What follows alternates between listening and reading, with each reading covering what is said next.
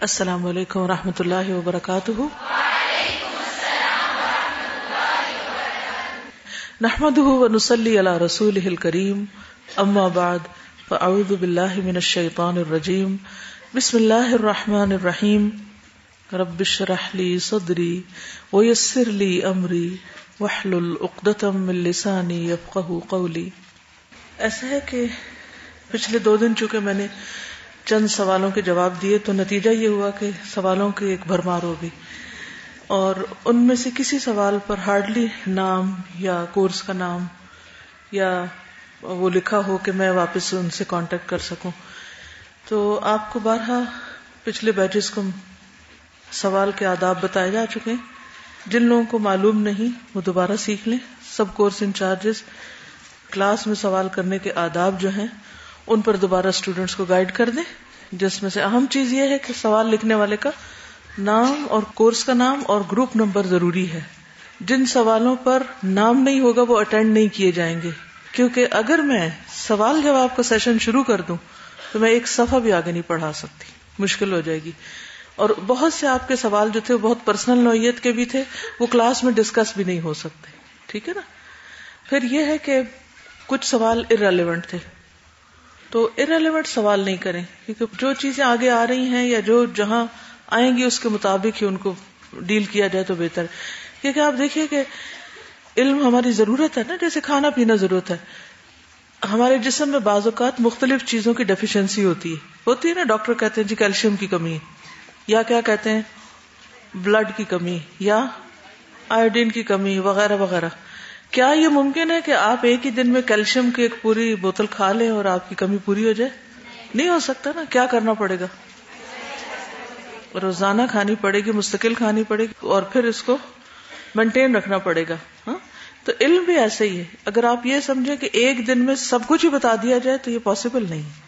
ٹھیک؟ اور ایک دن میں بتایا وہ سب یاد بھی نہیں رہتا، پھر بھول جاتا ہے۔ تو تھوڑا تھوڑا روزہ جو آپ پڑھتے ہیں وہ زیادہ بہتر ہے اور بجائے اس کے کہ جب کلاس میں کوئی چیز پڑھائی جا رہی ہے تو آپ اپنے ذاتی مسائل پہ غور و فکر شروع کر دیں۔ بہتر ہے کہ جو پڑھایا جا رہا ہے اس پہ توجہ رکھیں۔ کل ماشاء اللہ جو فہم القرآن کلاس نے اسٹال لگایا، اس کی بہت اچھی فیڈ بیک رہی اور الحمد للہ انہوں نے اپنی ساری ڈونیشن پبلیکیشن کے کام کے لیے جمع کرا دی۔ اللہ تعالیٰ ان سب کے لیے صدقہ جاریہ بنائے۔ یہ لکھتی ہیں کہ میں نے اپنی کمائی سے صدقہ کرنے کی بات جب ہال میں سنی تو میں نے عزم کر لیا کہ میں اپنے بنائے ہوئے چھوٹے گریٹنگ کارڈز ہاسٹل میں سیل کروں گی۔ اچھا ڈیزائن بنایا انہوں نے، یہ چھوٹے چھوٹے۔ ماشاء اللہ بہت اچھا آرٹ ہے۔ زبردست۔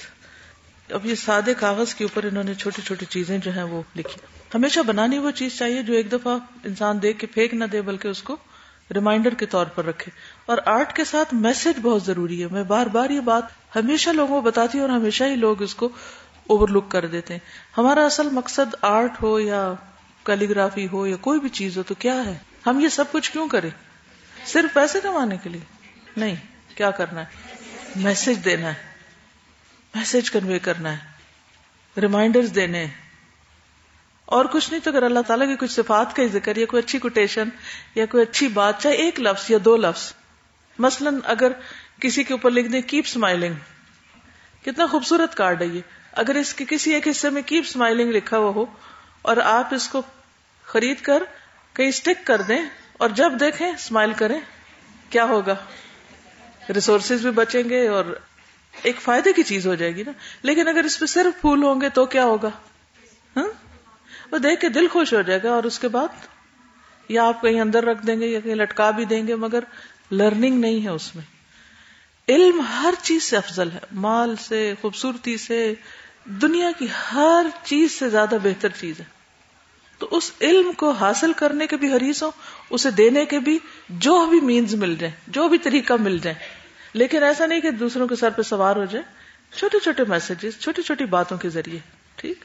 یا اس سے ریلیونٹ آیات لکھ لیں اندر، یا کوئی بھی پیغام، لیکن بہت ہی اچھی ایفرٹ ہے جنہوں نے بھی کی۔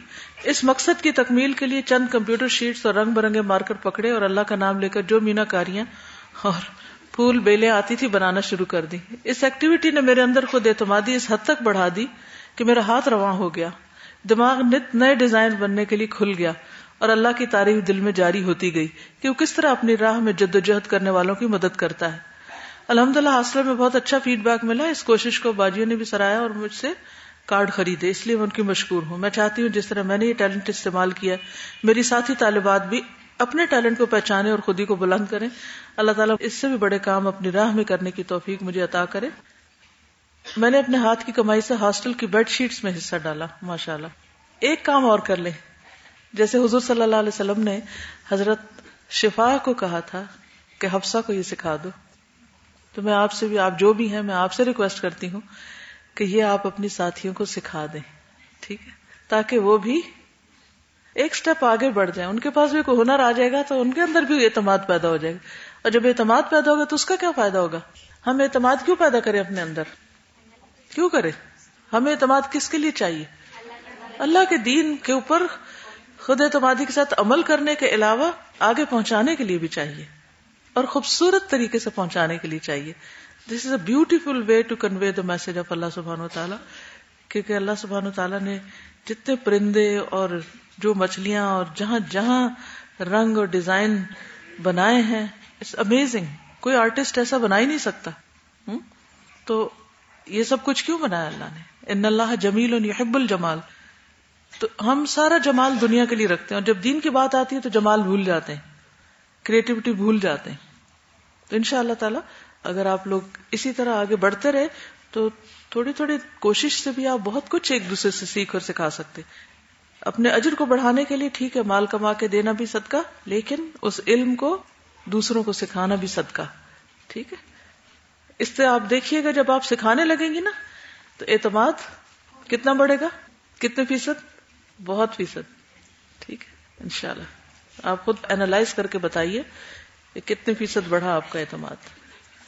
اسی آئیڈیا سے متعلق یہ ہے کہ بک مارکس جیسے بنائیں خوبصورت سے اور ان پر امر بالمعروف اور خاص طور پر وہ برائیاں جو ہمارے معاشرے میں عام ہیں ان کے متعلق نہیں یعنی منکر کی جیسے حدیث ہے یا جیسے غیبت ہے یا بیک بائٹنگ ہے لائنگ ہے اس پر بھی بن سکتے ہیں یہ۔ بس یہ کہ چھوٹا میسج ہو کم لفظ ہو۔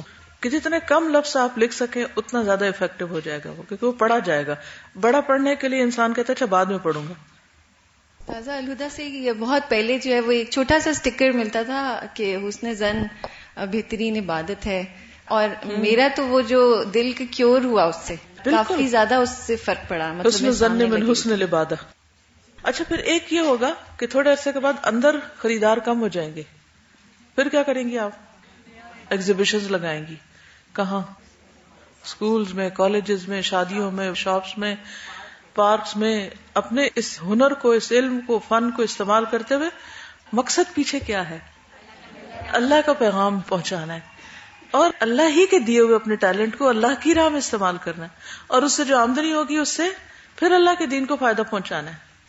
تو آپ کے اندر یہ ساری صلاحیتیں موجود ہیں، لیکن آپ کو پلاننگ نہیں کرنی آتی۔ تو اس کو میکسیمم دور تک پیغام لے جانے کی پلاننگ کریں۔ ٹھیک ہے؟ اور آپ دیکھیے کہ جب ہمارے اندر کوئی بھی ٹیلنٹ ہوتا ہے نا، اللہ کی دیوی کوئی بھی چیز ہوتی ہے اور ہم اسے استعمال نہیں کرتے نا، تو اس کا نقصان پتہ کیا ہوتا ہے؟ ایک تو وہ ختم ہو جاتا ہے، اور کیا ہوتا ہے؟ وہ ہمارے اوپر وزر ہو جاتا ہے، بوجھ ہو جاتا ہے، اور کیا ہوتا ہے؟ ہمیں پریشانیوں میں اضافے کا باعث بنتا ہے۔ جب یہ قلم چلتا ہے، تو کیا ہوتا ہے؟ ہم؟ اس ہاتھ اور ہارٹ اور مائنڈ کی کوآڈینیشن ہے۔ اللہ نے یہ بنائے کیوں ہیں ہاتھ پہ ہاتھ رکھنے کے لیے، کچھ کرنے کے لیے۔ جب آپ اپنے ہاتھوں سے کام کرتے ہیں نا، چاہے لکھتے ہیں، چاہے پینٹ کرتے ہیں، چاہے کوئی آرٹ ورک کرتے ہیں، چاہے کوئی چیز بنتے ہیں، یا کچھ پکاتے ہیں، یا جھاڑو لگاتے ہیں، یا کچھ بھی۔ تو اس وقت جب آپ موسٹ پروڈکٹیو ہوتے اللہ کے نبی داؤد علیہ السلام جو تھے، وہ اپنے ہاتھوں سے کمائی کرتے تھے۔ تو وہ جب یہ کرتے ہیں نا، تو اس کرنے سے آپ کی ٹینشن بھی ریلیز ہو رہی ہوتی ہے اور ایک خوشی بھی نصیب ہوتی ہے۔ اور ساتھ آپ کا دماغ اتنا ہی تیزی سے چلتا ہے کیونکہ ہاتھ نہیں چل سکتا جب تک کہ دماغ کو آپ ایک سٹل لیول تک ٹرین نہ کریں۔ جب اس کے پاس آتے تھے تو وہ وہی کارڈ ان کو دے دیتی تھی تو ان کو اتنا اچھا لگتا تھا۔ وہ بلکہ کہتے تھے سب سے اچھی ڈاکٹر میں دعائیں بتاتی ہیں شفا کی دعائیں۔ یس بس میسج کلیئر ہو کیونکہ میں نے بڑے آرٹ دیکھے ہیں لیکن دل گھبرا جاتا دوسری دفعہ میرا دل نہیں چاہتا نظر ڈالوں کیونکہ اس میں اتنی رنگینیاں بڑا بڑا کاغذ لیا، اگر اس کو ضائع کیا ہوگا، چار چار رنگ لگائے ہوں گے اور اوپر کوئی چمکنی چیزیں بھی لگائی ہوں گی اور میسج کدھر ہے وہ پڑھا ہی نہیں جا رہا اور اس میں دس غلطیاں بھی۔ یہ کام نہ کریں، اس کو کوئی فائدہ نہیں، الٹا گناہ ہے۔ اسراف یعنی کسی بھی ریسورسز میں سے کسی بھی چیز کو ضائع کرنا اور اس کو مس یوز کرنا ابیوز کرنا اور um, سیلف پروجیکشن کا شوق ہونا، یہ ساری چیزیں عمل کو برباد کر دیتی ہیں پھر۔ کاغذ کوئی بھی نہیں پھینکنا چاہیے۔ جب کاغذ پھینکے تو سمجھے کہ آپ نے ایک درخت کو کاٹ کے پھینک دیا۔ میں تو عام طور پر جو انویلپس آتے ہیں نا ان کو بھی کاٹ کے ان کے الٹی سائڈ پر جو وائٹ حصہ ہوتا ہے یہ صاف ہوتا ہے اس پہ بھی لکھتی ہوں تاکہ یہ ضائع نہ ہو۔ ان کو تھوڑا سا پانی میں ڈال کے رکھ دیں۔ تو اس کے بعد وہ ذرا گیلے ہو جائیں گے پھر crush this very good idea اگر کسی کو آتا ہے تو یہ سنڈے کے دن جیسے ہاسٹل میں اگر سکھایا جائے یعنی کچھ بنایا جائے تو کتنا اچھا ہے۔ اس سے بھی ڈیکوریشن ہو جاتی ہے کیونکہ ہمارے اتنے کاغذ یہاں جمع ہوتے ہیں لیکن وہ ردی میں چلے جاتے ہیں اور پتہ نہیں ان کا کیا ہوتا ہے۔ مختلف طریقے سوچیے ٹھیک ہے؟ چلیے آگے چلے آج کا چیپٹر دل رکھ کے سننے والا ہے۔ اس کو پڑھتے ہوئے اور اس کے بارے میں سوچتے ہوئے بہت ہی عجیب دل کی حالت ہو رہی تھی۔ اور موت جتنی بڑی حقیقت ہے ہم اس کی طرف سے اتنے ہی زیادہ غافل ہوتے ہیں اور اس کی تیاری نہیں کرتے۔ بہرحال شروع کرتے ہیں۔ صلاتي ونسكي ومحياي ومماتي لله رب العالمين. لا شريك له، وبذلك امرت وانا اول المسلمين. ہم نے نماز کی بات کی، ہم نے قربانی کی بات کی، صدقے کی بات کی اور زندگی میں مختلف اچھی عادات پیدا کرنے کے طریقوں کے بارے میں بات کی۔ اب ہم اس کتاب کے آخری حصے کی طرف چلیں گے اور وہ وہ حصہ ہے جو ہماری زندگی کے آخری حصے سے متعلق ہے۔ انسان کا آخری انجام اس پر منحصر ہے کہ اس کا اختتام کس حال میں ہوتا ہے۔ تو اگر موت اللہ کے لیے ہوگی، اللہ کی رضا کے مطابق ہوگی، تو ہی کامیابی ہوگی۔ اس موت کے وقت کو یا آخری وقت کو اللہ کی رضا اور اللہ کی مرضی کے مطابق کرنے کے لیے ضروری ہے کہ ہم علم حاصل کریں۔ تو انشاءاللہ اللہ آج ہم موت کی یاد دہانی یا روانگی کی یاد دہانی کے بارے میں بات کریں گے۔ جو موت اور اس سے متعلق جو بھی مراحل ہیں، ان کا آغاز جہاں سے ہوتا ہے، اس سے متعلق گفتگو ہوگی انشاءاللہ۔ موت ایک اٹل حقیقت ہے، جس میں کسی کو کوئی شک ہی نہیں۔ ہر زیروح کے لیے موت ہے، کوئی بھی بچنے والا نہیں۔ قرآن مجید میں اللہ سبحانہ و تعالیٰ کا ارشاد ہے، یا ایوہ الانسان انکا قادحن الى ربک قدحن فملاقی۔ اے انسان، بے شک تو مشقت کرتے کرتے اپنے رب کی طرف جانے والا ہے، سخت مشقت، پھر اس سے ملنے والا ہے۔ یہ مشقت زندگی میں بھی ہے، لیکن ایک بڑی مشقت موت کے اندر بھی ہے۔ یا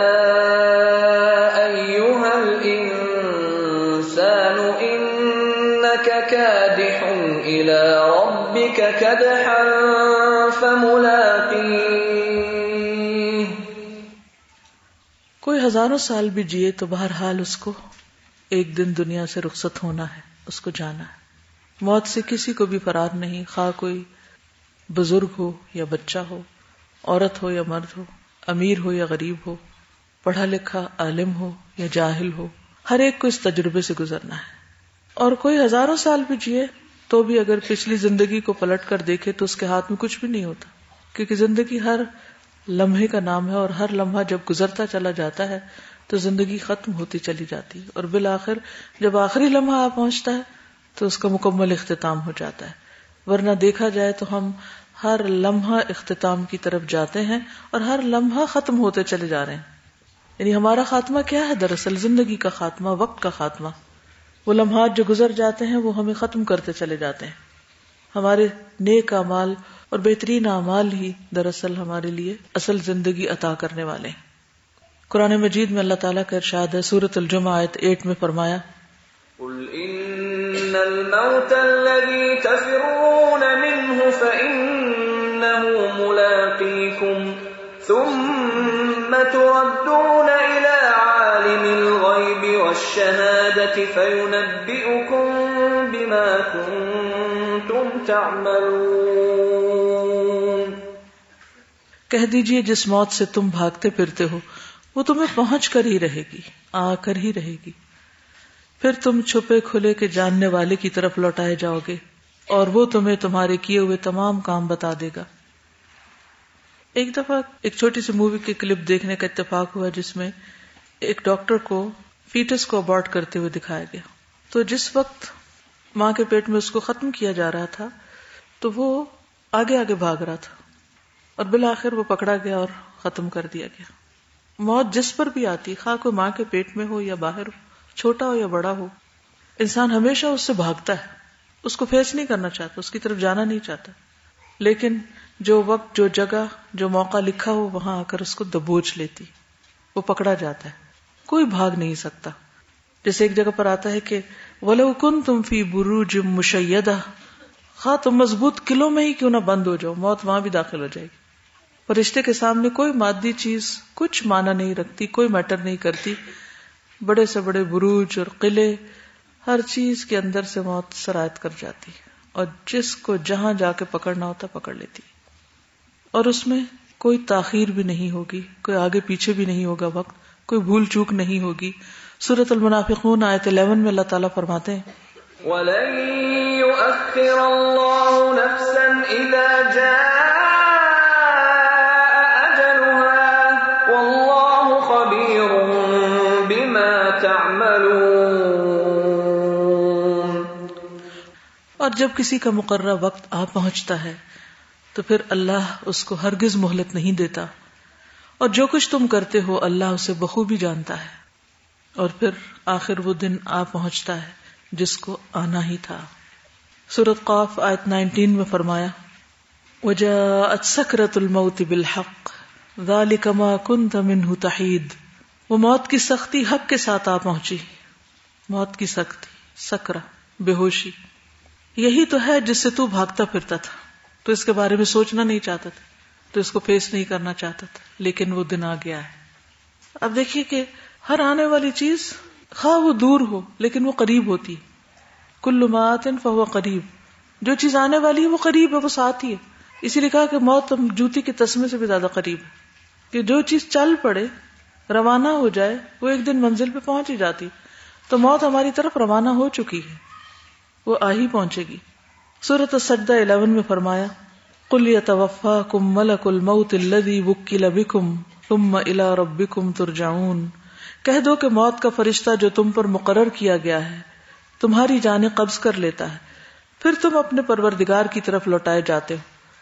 یعنی جس فرشتے نے جان لینی ہے، اس کو اپنے کام کا پتا ہے۔ اور وہ اپوائنٹڈ ٹائم پر پہنچ جائے گا اپنے کام پر۔ سورت الانام میں فرمایا، حتی اذا جاء احدکم الموت توفت رسولنا وهم لا يفرطون جب تم میں سے کسی کو موت آ پہنچتی ہے، اس کی روح ہمارے بھیجے ہوئے فرشتے قبض کر لیتے ہیں، اور وہ ذرا کو تاہی نہیں کرتے، اپنی ڈیوٹی پوری پوری انجام دیتے، کوئی خیانت نہیں کرتے۔ کسی کی طرف داری نہیں کرتے، کسی کو مزید مہلت نہیں دیتے۔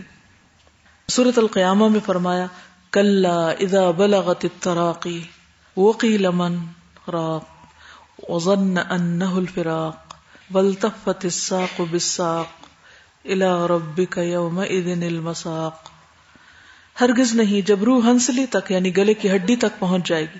اور کہا جائے گا، ہے کوئی دم جھاڑ کرنے والا؟ کیونکہ ساری دوائیاں بیکار ہو گئی اور وہ سمجھ گیا کہ یہ وقت جدائی کا ہے اور پنڈلی سے پنڈلی جڑ جائے گی۔ یعنی جان نکلتے وقت اور اپنے رب کی طرف اس دن روانگی ہوگی۔ کوئی بھی اس کو روک نہیں سکتا۔ بڑے سے بڑا ڈاکٹر اور بڑے سے بڑا دم کرنے والا۔ اور موت سے کوئی بھی بچنے والا نہیں۔ کل نفس ذائقت الموت۔ ہر نفس کو موت کا ذائقہ چکھنا ہے۔ یہ کڑوا پیالہ، یہ موت کا پیالہ ہر ایک کو پینا ہے۔ بس فرق اس چیز کا ہے کہ کون تیاری رکھتا ہے اس کی اور کون اس کو بھلائے رکھتا ہے اور پھر اچانک اس حادثے کا شکار ہوتا ہے۔ رسول اللہ صلی اللہ علیہ وسلم نے فرمایا، اگر ابن آدم اپنے رزق سے یوں بھاگے جیسے وہ موت سے بھاگتا ہے تو اس کا رزق اسے یوں پالے گا جیسے اسے موت پا لیتی ہے۔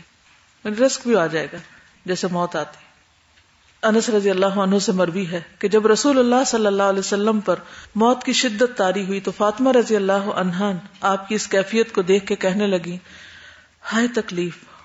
یعنی اتنی پین اتنی تکلیف۔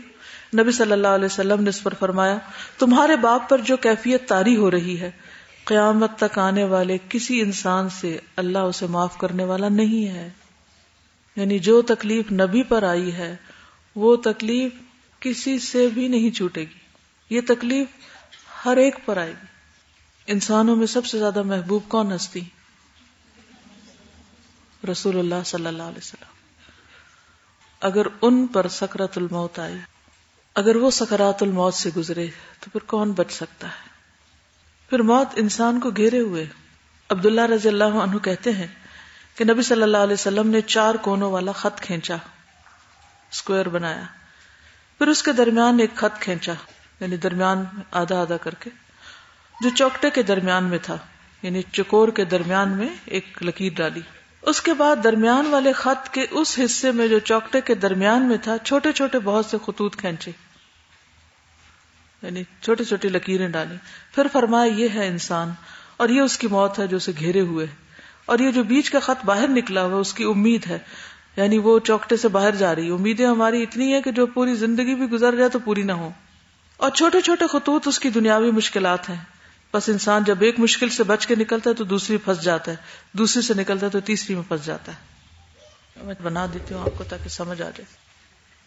انسان اس کے اندر گرا ہوا اس سے باہر نہیں جا سکتا۔ جب موت آئے گی تو باہر نکلے گا۔ وہ اس سفر کو طے کر رہے ایک رکاوٹ آ جاتی۔ پھر وہ تھوڑا اس سے نکلتا ہے تو اگلی آ جاتی۔ سب سے بڑی رکاوٹ یعنی موت آ جاتی ہے، لیکن امیدیں ختم نہیں ہوتی۔ پھر بھی چل رہی ہوتی۔ مثلاً اگر کوئی آپ کو بتا دے کہ آپ آج کے دن سے پانچ سال بعد تک بس زندہ رہیں گے، صرف پانچ سال ہیں آپ کے پاس۔ اور آپ نے جو جو سوچ رکھا ہے زندگی میں کرنے کا، مثلاً کہ میں قرآن حفظ کروں گی، مثلاً میں کوئی کتاب لکھوں گی، مثلاً میں یہ پروجیکٹ کروں گی، وہ کروں گی، وہ کروں گی۔ پھر ان کو پانچ سالوں میں تقسیم کیجیے۔ کیا واقعی ان پانچ سالوں میں آپ ختم کر لیں گے؟ پھر کیسے آپ وقت ضائع کر سکتے ہیں؟ جبکہ کام زیادہ ہیں، امیدیں بڑی ہیں آرزویں اور تمنا بہت ہیں کہ ہم آخرت کے لیے بہت کچھ سمیٹ لیں۔ جبکہ وہ آخرت کے لیے نہیں، دنیا کے لیے عام طور پر ہم سوچ رہے ہوتے ہیں۔ اور دنیا کے لیے پا بھی لیں وہ سب کچھ۔ مثلاً دنیاوی اعتبار سے آپ نے کچھ ٹارگٹ سیٹ کیے کہ مجھے یہ ڈگری کرنی مجھے یہ چیز حاصل کرنی یہ اتنا گھر بنانا ہے فلاں چیز حاصل کرنی فلاں چیز حاصل کرنی اور پھر آپ مثلاً تیس سال کے تھرٹی ایئرس کے۔ اینڈ یو ہیو اندر ٹوینٹی ایئرس اونلی تو اس میں آپ دیکھ لیں کہ اچھا گھر بنانے کے لیے اتنا عرصہ چاہیے ہوگا فلاں ڈگری کے لیے اتنا، یہ بزنس کرنے کے لیے اتنا اتنا اتنا۔ جب وہ سب کچھ اچیو کر لیں آپ تو پھر اس کو انجوائے کرنے کا ٹائم کدھر ہے؟ اس کے بعد آپ کی موت آ گئی کہ چلو جہاں جانا تو چلے وہاں۔ بس ختم، مہلت ختم۔ ہر انسان کیا چاہتا ہے موت کے وقت؟ ابھی تو اس نے بہت کچھ کرنا تھا۔ یہ سب حقیقت جانتے ہوئے، سمجھتے ہوئے پھر بھی ہم کیوں نہیں سیدھے ہوتے؟ کیوں وقت ضائع کرتے ہیں؟ کیوں نہیں کرنا شروع کرتے جو ہم نے کرنا ہے؟ کیا چیز روکے ہوئے ہمیں؟ یہ مشکلات؟ یہ تو ساری زندگی موت تک نہیں ختم ہونی۔ یہ رکاوٹیں؟ یہ ہرڈلس یہ شیطان کی ڈالی ہوئی پراگندہ ذہنی، یہ پیٹی ایشوز کے اوپر فلیئر اپ ہونا، کیا رکاوٹ؟ چھوٹی چھوٹی باتوں کے اوپر پورا پورا دن ضائع کر دینا۔ ذرا سی کسی نے کوئی بات کہہ دی تو سب کچھ بھول کے اسی کے پیچھے لگ جانا۔ ذرا سا کوئی ہمیں اپنے سے آگے نکلتا ہوا نظر آیا تو ساری انرجی اس پہ لگا دینا کہ اس کو کس طرح پیچھے گسیٹے ہم کیوں نہیں اپنے ساتھ سنجیدہ ہوتے؟ ہیں ہمیں دوسروں کے نہیں، اپنے اپنے بارے میں سوچنے کی ضرورت ہے، اپنے محاسبے کی۔ جب محاسبہ کریں گے تو مجاہدہ شروع ہوگا۔ اور پھر ہم اپنی آخرت کی کامیابی کو پہنچ سکیں گے۔ نبی صلی اللہ علیہ وسلم نے فرمایا، ابن آدم کی مثال کو اس طرح پیش کیا گیا ہے کہ اس کے آس پاس ننانوے موتیں ہیں، نائنٹی نائن حادثے اور مصیبتیں ہیں۔ اگر وہ مصیبتیں اسے نہیں پہنچتی، تو بڑھاپے کا شکار ہو جاتا ہے۔ وہ مصیبت تو آتی ہی آتی ہے، یہاں تک کہ مر جاتا ہے۔ تو سب سے بڑی مصیبت تو موت ہے۔ تو یہ موت کے علاوہ جو مصیبتیں ہیں نا، وہ کیا معنی رکھتی سب ختم ہو جائیں گی نا۔ لیکن موت ہمیں ختم کر دے گی۔ جب موت آئے گی تو یہ چھوٹی مصیبتیں سب چلی جائیں گی۔ کسی نے بھی نہیں رہے لیکن پھر ہم نہیں ہوں گے۔ پھر فائدہ۔ تو توجہ کس پہ رکھنی چاہیے؟ سارا وقت مسائل کے بارے میں سوچتے ہوئے، لوگوں کے بارے میں سوچتے ہوئے، لوگوں کی بری باتیں سوچتے ہوئے کیا ہماری زندگی کا یہی مقصد رہ گیا؟ نبی صلی اللہ علیہ وسلم نے فرمایا، ابن آدم دو چیزوں کو ناپسند کرتا ہے۔ نمبر ایک، موت کو۔ حالانکہ موت مومن کے لیے فتنوں سے بہتر ہے۔ اور نمبر دو، مال و دولت کی کمی کو ناپسند کرتا ہے۔ حالانکہ مال کی کمی حساب کی کمی کا موجب ہے۔ یعنی مال کم ہوگا تو حساب بھی کم ہوگا۔ تو جو چیزیں ہم ناپسند کرتے ہیں، وہ ہمارے حق میں خیر ہوتی ہیں، اگر ہماری سوچ مثبت ہے۔ رسول اللہ صلی اللہ علیہ وسلم نے فرمایا، جو اللہ سے ملاقات کرنے کو پسند کرتا ہے، اللہ بھی اس سے ملاقات کرنے کو پسند کرتا ہے۔ اور جو اللہ سے ملاقات کرنے کو ناپسند کرتا ہے، اللہ بھی اس سے ملاقات کرنے کو ناپسند کرتا ہے۔ اور اللہ کی ملاقات سے پہلے موت ہے، تو اس پل کو پار کرنا ضروری ہے۔ اس لیے انسان صرف موت کو برا بلا نہ کہے یا موت سے بھاگے نہیں، بلکہ موت کی تیاری کرے۔ اصل مقصد یہ ہے کہ موت کے بارے میں بھی حسن زن رکھے۔ نمبر ایک، فتنوں سے نجات ہے۔ نمبر دو، اللہ سے ملاقات کے لیے اس سے گزرنا ضروری ہے۔ یعنی انسان جب موت کو سوچے، ایک تو اس کے کاموں کی رفتار میں تیزی آئے، اور دوسرے دوسرے کیا ہو؟ میں موت کا بھی اس لیے خوش دلی سے استقبال کروں گی کہ اس کے بغیر اللہ سے ملاقات ہو نہیں سکتی۔ یہ اللہ سے ملاقات کا ذریعہ ہے۔ ادھر سے گزرنا پڑے گا۔ تو دنیا میں رہتے ہوئے اس زندگی میں موت کی تیاری بھی کرنی چاہیے اور موت کی یاد بھی رہنی چاہیے۔ کیونکہ موت کی یاد انسان کو گناہوں سے بچاتی ہے، غیر ضروری مصروفیات سے بچاتی موت کی یاد انسان کو اپنے مقصد پر فوکسڈ رکھتی اس کو بعمل بناتی اس کی زندگی کو زیادہ پروڈکٹیو بنا دیتی۔ اسی لیے رسول اللہ صلی اللہ علیہ وسلم نے فرمایا، لذتوں کو مٹانے والی چیز یعنی موت کو کثرت سے یاد کیا کرو، کیونکہ جو موت کو تنگی والی حالت میں یاد کرتا ہے، موت اس کو وسط دے دیتی۔ یعنی آپ کسی مصیبت پہ بہت گھبرا رہے ہیں، بہت پریشان ہو رہے ہیں۔ آپ موت کے بارے میں سوچنا شروع کر دیں کہ چند دن کی بات ہے، پھر تو چلے جانا ہے۔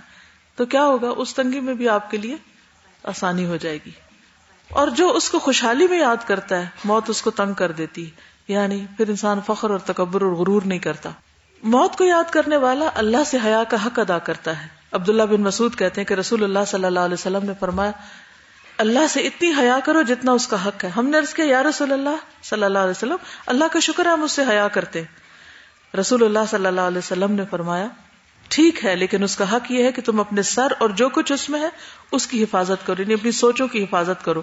اور پیٹ اور اس میں جو کچھ اپنے اندر جمع کیا ہوا ہے، اس کی حفاظت کرو۔ یعنی اپنی خوراک، اپنی شرمگاہ اور اپنے دل کے خیالات، یہ سب کچھ سینا یعنی جسم کا یہ حصہ ہے۔ ایک میجر حصہ سر ہے اور ایک میجر حصہ دھڑ ہے۔ تو اس میں ہے، اس کی حفاظت کرو۔ پھر موت اور ہڈیوں کے گل سڑ جانے کو یاد کیا کرو۔ اور جو آخرت کی کامیابی چاہے گا، وہ دنیا کی زینت کو ترک کر دے گا۔ اور جس نے ایسا کیا، اس نے اللہ سے حیا کا حق ادا کر دیا۔ تو گویا موت ہماری زندگی کو سیدھا کرتی۔ موت کو یاد کرنے والا ہی عقل مند ہے۔ ابن عمر کہتے ہیں کہ میں رسول اللہ صلی اللہ علیہ وسلم کے ساتھ تھا۔ میں رسول اللہ صلی اللہ علیہ وسلم کے ساتھ تھا۔ اتنے میں ایک انصاری آپ کے پاس آیا اور سلام کیا۔ پھر عرض کیا، یا رسول اللہ، کون سا مومن افضل ہے؟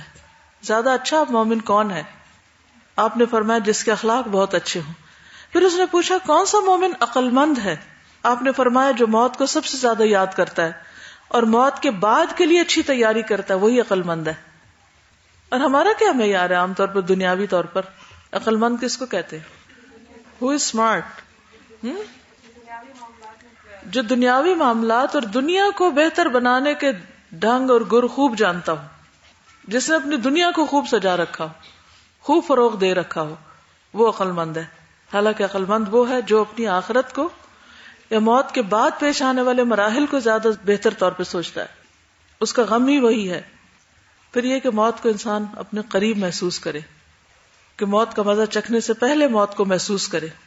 اور یہ کیسے ہوتا ہے؟ یہ کیسے ممکن ہے؟ موت کے بارے میں پڑھنا۔ جن لوگوں پر مختلف طریقے سے موت گزری ہے، ان واقعات کو پڑھنا۔ قبرستان کی زیارت کرنا یعنی قبروں کو دیکھنا اور جنازوں پہ جانا۔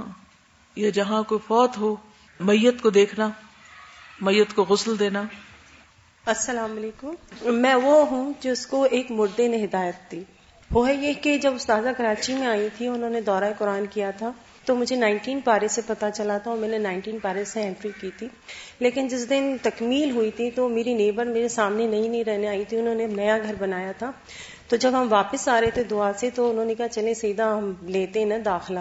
تو میں جاب کر رہی تھی تو میں نے کہا، نہیں تم پہلے کرو، دیکھو کیا ہوتا ہے، کیا نہیں ہوتا، پھر میں دوں گی نا داخلہ۔ اس نے تو داخلہ لے لیا، میں اپنی جاب کرتی تھی۔ ہمارے ٹیرس بالکل آمنے سامنے تھے۔ اب میں اپنی جاب کے لیے اٹھتی تھی، جب بھی میں اٹھتی تھی، وہ مجھ سے پہلے اٹھی ہوئی ہوتی تھی اپنی ٹیرس میں۔ کبھی وہ تصویر پڑھ رہی ہوتی تھی، کبھی وہ قرآن کا ترجمہ یاد کر رہی تھی۔ تو میرا روز یہ ارادہ ہوتا تھا کہ آج میں نے کبرا کو بیچ کرنا ہے اور میں اس سے پہلے اٹھوں گی۔ حالانکہ میں دنیا کمانے کے لیے اٹھتی تھی۔ پھر میں میں کبھی بھی اس کو بیٹ نہیں کر سکی۔ جتنا بھی میں جلدی اٹھوں، وہ مجھ سے پہلے ہی اٹھی ہوئی ہوتی تھی۔ بہرحال ہماری بہت اچھی دوستی ہوگی۔ اس دوران میں اس کو حج پہ جانے کا موقع ملا اور یہ کچھ بیمار بھی تھی۔ اس نے وہاں جا کے یہ غلطی یہ کی کہ جب ہم کہتے ہیں نا کہ جب ہم آب زمزم پیتے ہیں تو ہماری دعا قبول ہوتی ہے۔ تو اس نے جب دعا مانگی تو اس نے یہ دعا مانگ لی کہ اللہ سبحانہ تعالیٰ جو میری بیماری ہے وہ ظاہر ہو جائے۔ تو ہوا یہ کہ اس کو بڑی آنت کا یا چھوٹی آنت کا کوئی کینسر تھا وہ اس کا وہیں ظاہر ہو گیا۔ اس کا اتنا پیٹ میں درد ہوا، چالیس دن کے حج پہ گئی تھی۔ تو وہاں پر اس کو اسپتال میں داخل کیا گیا اور اس کے ہسبینڈ کو بتایا گیا کہ اس طرح ہے۔ اور اس کا وہیں پر آپریشن ہوا اور اسٹریچر پہ اس نے پورا حج وغیرہ کیا۔ جب آئی، ملاقات ہوئی۔ بہت کمزور ہوئی تو میں نے سیکھا کہ کیا ہوا تو اس نے مجھے بتایا کہ میرے ساتھ حج میں ایسے ایسے ہوا۔ تو ایک سبق تو میں نے یہ سیکھا کہ انسان کو ہمیشہ اچھی دعا مانگنی چاہیے، کیونکہ کوئی بھی انسان کے لمحات ایسے ہوتے ہیں جو قبولیت کے ہوتے ہیں۔ پورا سال وہ اس بیماری میں بیمار رہی اور جب نیکسٹ بکرا عید آئی تو جمعے کے دن اس کی ڈیتھ ہوئی اور جب مجھے پتا چلا تو میں اس کا مردانہ لانے گئی۔ اس عورت نے میرے سامنے اپنا گھر بنایا تھا، لیکن اس نے اس کو ڈیکوریٹ نہیں کیا۔ پورا سال قرآن سیکھتی رہی اور جب میں اس کے پاس بیماری میں جاتی تھی، تو مجھ سے کہتی تھی کہ مجھے تکلیف میں میری چیخ نکل جاتی، تو کیا مجھے اللہ گنا دے گا؟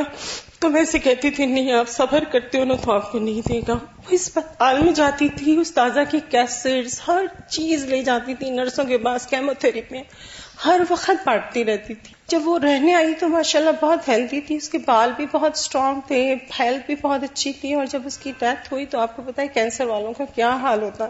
جب میں نے اس کا مردہ نلایا اور میں اس کا مردہ نلا رہی تھی اور میں سوچ رہی تھی کہ ایک سال میں اس عورت کا کیا حال ہوا ہے۔ اگر وہ اپنا گھر ڈیکوریٹ کرنے میں رہتی تو گھر تو ایک سال میں بھی ڈیکوریٹ نہیں ہونا تھا۔ لیکن اس دوران میں میرے خیال سے اس کی بائیس پارے ہوئی تھی یا چھبیس پارے مجھے علم نہیں۔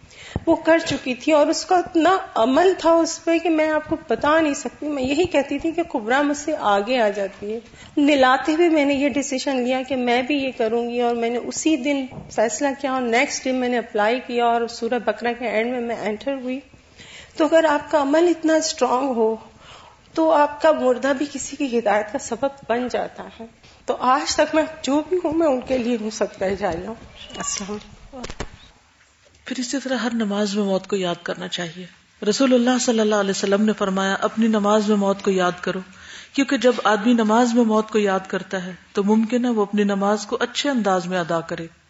اور اس آدمی کی طرح نماز پڑھو، جسے اس موقع کے بعد نماز پڑھنے کا گمان نہیں ہوتا کہ شاید میں پھر نہ پڑھ سکوں۔ اور ہر ایسے کام سے اجتناب کرو جس سے معذرت کرنا پڑتی ہے۔ یعنی پہلے ہی سوچ سمجھ کے قدم اٹھاؤ، بعد میں ریگریٹس نہ ہو ہر وقت سوری نہ کرنا پڑے۔ پھر اسی طرح سونے سے پہلے اور سو کر جب اٹھے صبح، اس وقت موت کو یاد کریں۔ رسول اللہ صلی اللہ علیہ وسلم نے فرمایا انوم و موت نیند موت ہی کی قسم میں سے ہے۔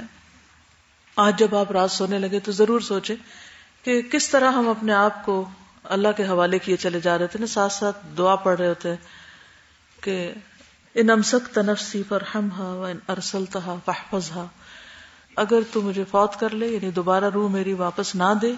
تو اس پر رحم کر۔ اور اگر تو واپس دوبارہ دنیا میں میری روح کو بھیج دے، کیونکہ موت کے وقت ایک روح قبض ہو جاتی ہے نا، تو پھر تو اس کی حفاظت فرما۔ تو وہ وقت، یہ دعا جب آپ رات کو پڑھتے ہیں، تو واقعی موت یاد آتی۔ اور پھر جب صبح اٹھ کے پڑھتے ہیں الحمد للہ اللہ باد اماتنا تو اس کو بھی اگر آپ شعور سے پڑھیں کہ موت کے بعد اٹھے۔ یعنی نیند کے بعد اٹھنا کیا ہے دراصل؟ موت کے بعد اٹھنا۔ تو اس سے سوتے جاگتے دن کے آغاز اور اختتام پر مومن اپنی دنیا سے روانگی کو یاد کرتا رہتا ہے۔ غافلوں کی نیند نہ سوئیں اور غافلوں کی طرح دن کا آغاز نہ کریں۔ رسول اللہ صلی اللہ علیہ وسلم جب رات کو بستر پہ لیٹتے تو اپنا ہاتھ رخسار کے نیچے رکھتے اور فرماتے اللہ بسم کا اموت و احیا۔ اور جب جاگتے تو فرماتے الحمد للہ احیانا بعدما اماتنا و الیہ النشور۔ پھر اسی طرح یہ ہے کہ موت کے بعد کی زندگی کی فکر کرنی چاہیے کہ وہ کیسی گزرے گی، قبر میں کیسے رہیں گے اور اٹھ کے کیا حال ہوگا، پھر اس کے بعد کیا ہوگا۔ اس میں ایک بات یہ بھی یاد رکھیں کہ جب آپ قبرستان کو دیکھیں اور قبروں کو دیکھیں تو سوچیں کہ ان کے پاس وقت نہیں ہے، یہ اپنے لیے دعا نہیں کر سکتے، یہ کوئی کام نہیں کر سکتے۔ لیکن اس وقت میرے پاس وقت ہے اور میں اس کو ضائع کر رہی ہوں، میں سوچوں میں بیٹھی ہوں، ادھر ادھر کی چھوٹی چھوٹی باتوں پہ غم کھا رہی ہوں۔ اگر کل کا یہ وقت مجھے خبر میں جانا پڑے تو میرے پاس کیا ہے؟ تو مجھے جلدی سے اس کی تیاری کر لینی چاہیے، بجائے اس کے کہ میں گرے ہوئے دودھ کے اوپر روتی رہوں بیٹھ کے۔ امر بن ناس کی وفات کا جب وقت آیا تو وہ رونے لگے۔ ان کے بیٹے عبداللہ نے اسے پوچھا، آپ کیوں رو رہے ہیں؟ کیا موت کی گھبراہٹ محسوس ہو رہی ہے؟ انہوں نے فرمایا، اللہ کی قسم، موت سے نہیں، بلکہ موت کے بعد پیش آنے والے واقعات سے ڈر رہا ہوں کہ موت کے بعد کیا ہوگا؟ موت کا وقت تو گزر ہی جائے گا۔ بیٹے نے کہا، آپ تو خیر پر قائم رہے۔ پھر انہوں نے رسول اللہ صلی اللہ علیہ وسلم کی رفاقت اور فتوحات شام کا تذکرہ کیا۔ امر کہنے لگے کہ تم نے سب سے افضل چیز تو چھوڑ ہی دی یعنی لا الہ الا اللہ کی گواہی۔